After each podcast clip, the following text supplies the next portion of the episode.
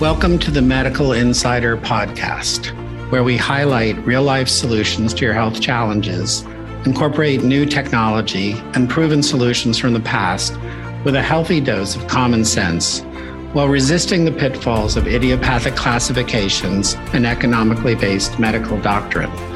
This is your host, Dr. Thomas Santucci. Let's get started. So, most of us out there think our brains work pretty well. Um, a lot of times, especially if you know you're successful, you've lived a reasonably long life, you got through the 60s, you know, you're here, um, you're doing pretty well. But for for consistent performers, which is kind of a nice word I made up for people who don't think they have problems, is that it, it always can improve your memory, it can improve your, your cognitive performance, and it can decrease your stress. When we're looking at problems, when we're looking at real, you know, mental dysfunction, um, neurofeedback is particularly effective in attention deficit because it changes that perseverance problem, hyperactivity, perseverance. And then in most people, there is a level of healthy anxiety, but some people take it too far. This can measure and correct that. Um, I was surprised how effective neurofeedback was for very, very serious addictions. We, about eight years ago, we had a couple of patients with serious narcotic problems, and we went through, you know, a whole functional medicine workup as as sophisticated it was in those days. It's certainly gotten better. But it was relatively easy to to take that person through the 20 days and to get them on the other side of an addiction problem. We're not seeing quite so much of it, but you know, I'd still say, you know, we've got less in the functional alcoholic world as as we have more like food addictions and really lifestyle stimulation addiction problems. So I think things are a little more subtle and what is being presented, not so, you know, emergency room medical ish, but there, it still exists. And so one of the things that um, the brain scan will show you is kind of what's your quotient and that kind of stuff. So some more science. Um, when we're assessing the effectiveness of neurofeedback um, in general, is that neurofeedback keeps getting to the top of the list. And I'm talking about over drug therapy. So when we're talking about like in training specific areas of the brain, which is the, the low beta theta training uh, in the neurofeedback uh, actual sessions, we're improving it more than any other modality. And that's a PubMed um, uh, publication.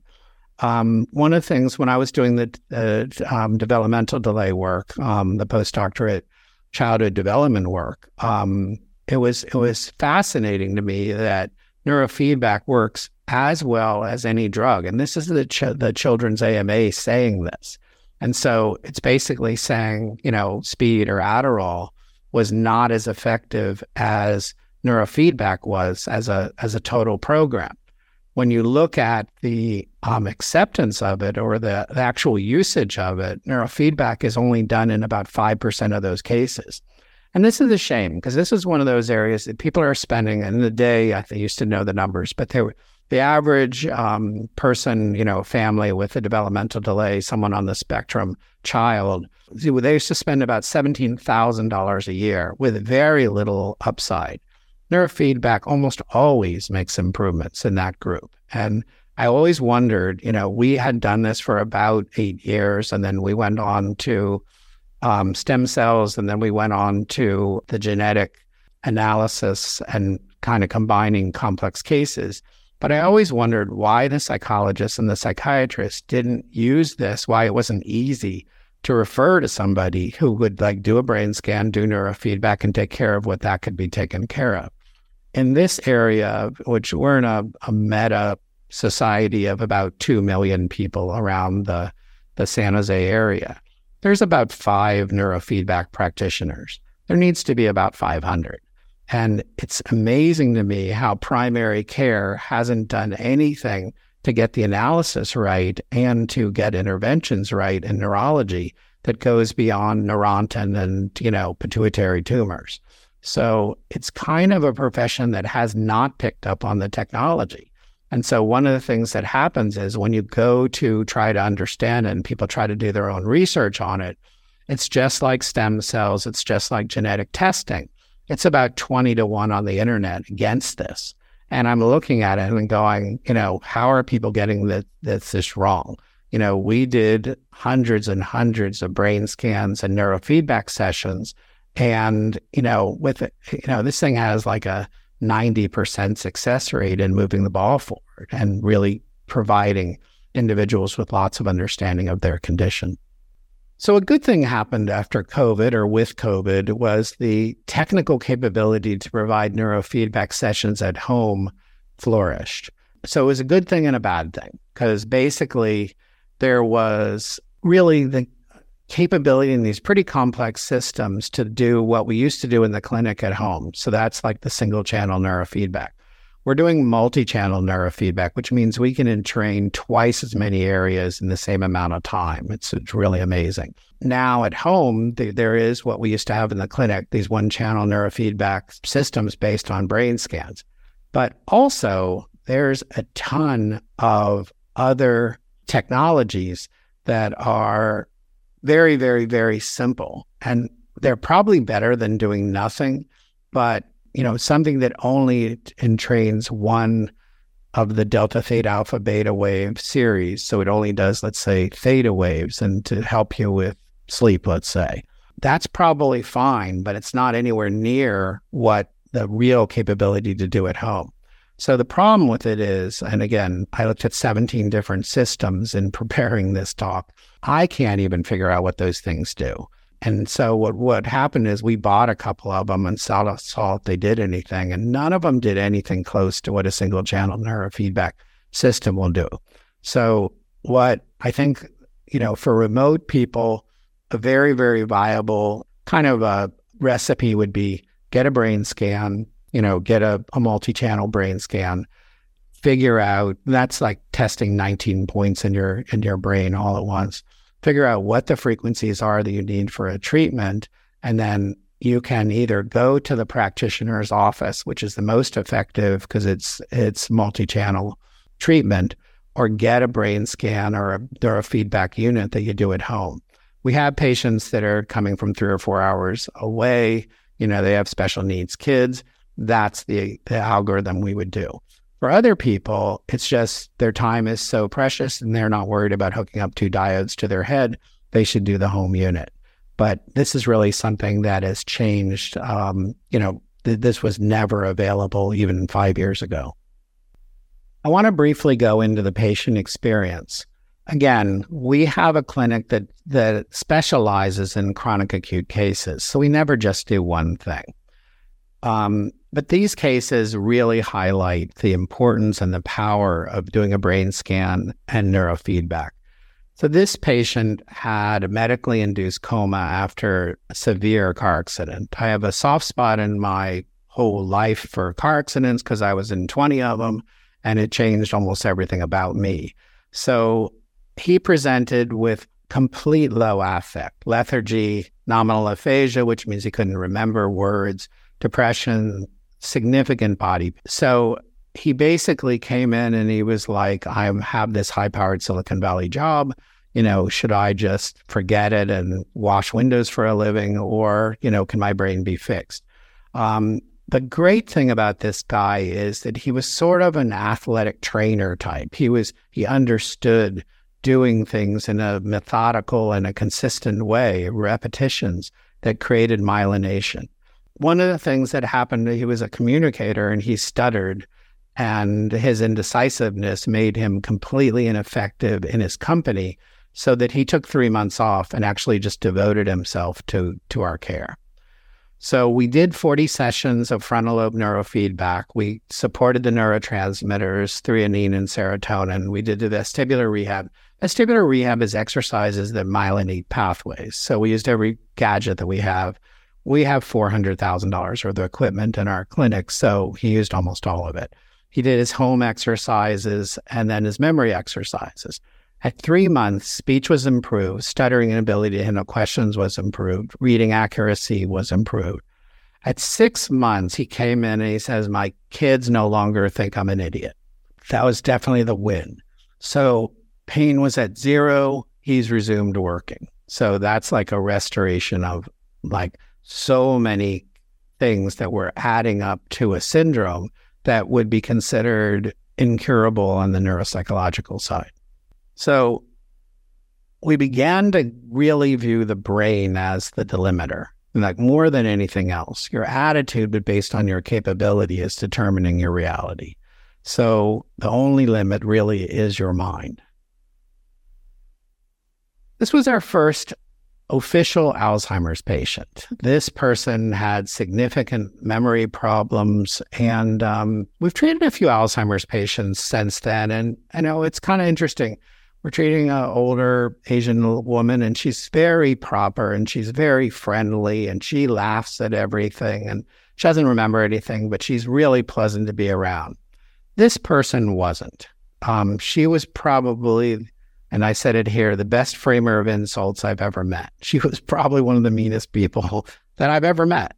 Um, she had problems with caretakers. She was wearing out her family support. She was grandiose with paranoia. She felt like she was in a reality that was being manipulated and concerned, whether she was in the right version of, of space time. It was interesting. Um, when you talked to her, she would like mete out the insults. It was just, it was like owning a shark. It was amazing. We went after the temporal lobe. The temporal lobe is kind of the emotional center, you know, the best way to get to the deeper parts of the brain and the frontal lobe.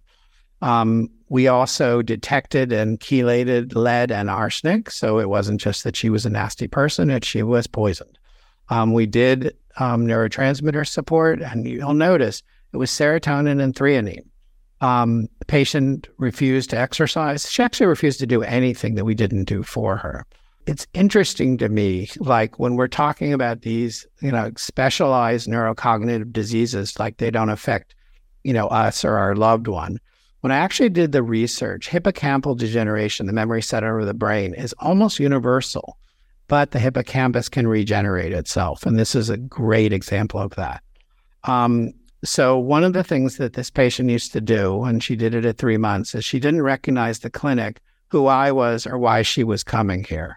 It was pretty amazing to see the level of short term memory loss that was going on here. Like, you know, remember your brain wants to survive. So, it's going to remember the first things you learn. It's going to learn how to walk or remember how to walk. It's going to remember how to eat. It's going to remember how to basically dress. But what color your socks are or what you had for breakfast this morning are not part of the survival mechanism. So it's not going to keep those thoughts. So short term memory is always going to be the first thing to go. One of the things that happens with that is that there's also a neglect surrounding it. So almost nobody knows they really have a memory problem. The person who knows it is their spouse or their their close friends. And usually they're too polite to bring it up. So we're always dealing with a problem that the person doesn't know they have. So in this particular case, it was almost like somebody flipped a switch. One day she went from being completely non aware, anti empathetic. I mean, she was really, really, really kind of nasty to where um, she saw a picture of my kids and said, Did they, did you do that? Or were they going to turn out that well anyway? And at that point, I, you know, it was like a massive introspective, um, empathetic kind of a statement. She really understood what she was looking at for the first time in probably 10 years. At that point, I introduced myself. I said, Hi, I'm Dr. Santucci. We've never met. And then we just went on from then. Um, she's fine now. This is what a plan looked like in the day. So we always are going to look at what the patient walked in with. We're going to look at, you know, any testing we're doing. We're going to look at what the brain scan says. The physical side, you know, like in her particular case, there was pain from an L5 myotome. We're going to fix that stuff. I never really went away from the physical, biochemical, neuro, and energetic model. I just really think that that's the, the essence of all the problems. So that gets into a big statement, in my opinion, that medicine isn't really structured to handle that. We've over specialized. We do the same treatment in each of subspecialties, and we don't have anybody who is what I call an informed generalist. And I, I really think that the PCPs, the the primary care physicians, should be the heroes of medicine. They should be the ones that are kind of running everything and, and directing everything. What we've done is we've made a specialist driven medical system where the specialists are really making the decision, but they're not really responsible for the outcomes of the patient. Long term health is being handled by nobody. So the problem with that and the really the opportunity here is that your long term health is handled by you. And so what you need is doctors aren't paternalistic doctors anymore. You don't need someone to make your decisions for you. That that age is over. But you need someone who is a coach. You need someone who can help you, who can give you tools, who can, you know, provide really input and support for rational plans. Right now, in the sick care and the the really negligent care that that is produced regularly by our system, you know, all the responsibility for healthcare is really on the patient. So, where does neurofeedback fit into health management?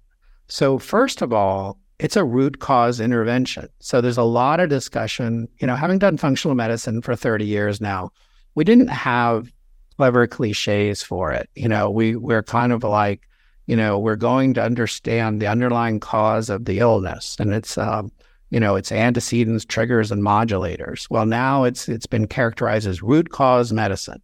And it's always interesting to me to see a, a doctor who went to a weekend course and thinks they're a functional medicine doctor. But what root cause medicine actually is, is not just what's etiology, but what are the interrelationships of that? It takes about 10 years to learn functional medicine. I don't, you know, it doesn't matter how smart you are. It's a it's a whole profession. So, because somebody can cut out a pituitary tumor does not mean that they can run a functional medicine um, intervention. So, the other thing is basically neurofeedback is the, the window for neocognitive, neurocognitive um, illnesses. So, when we're looking at dementias, brain brightening, chronic disease, it's a first place to look. It's a it's a diagnostic tool that gives us information you can't get anywhere else.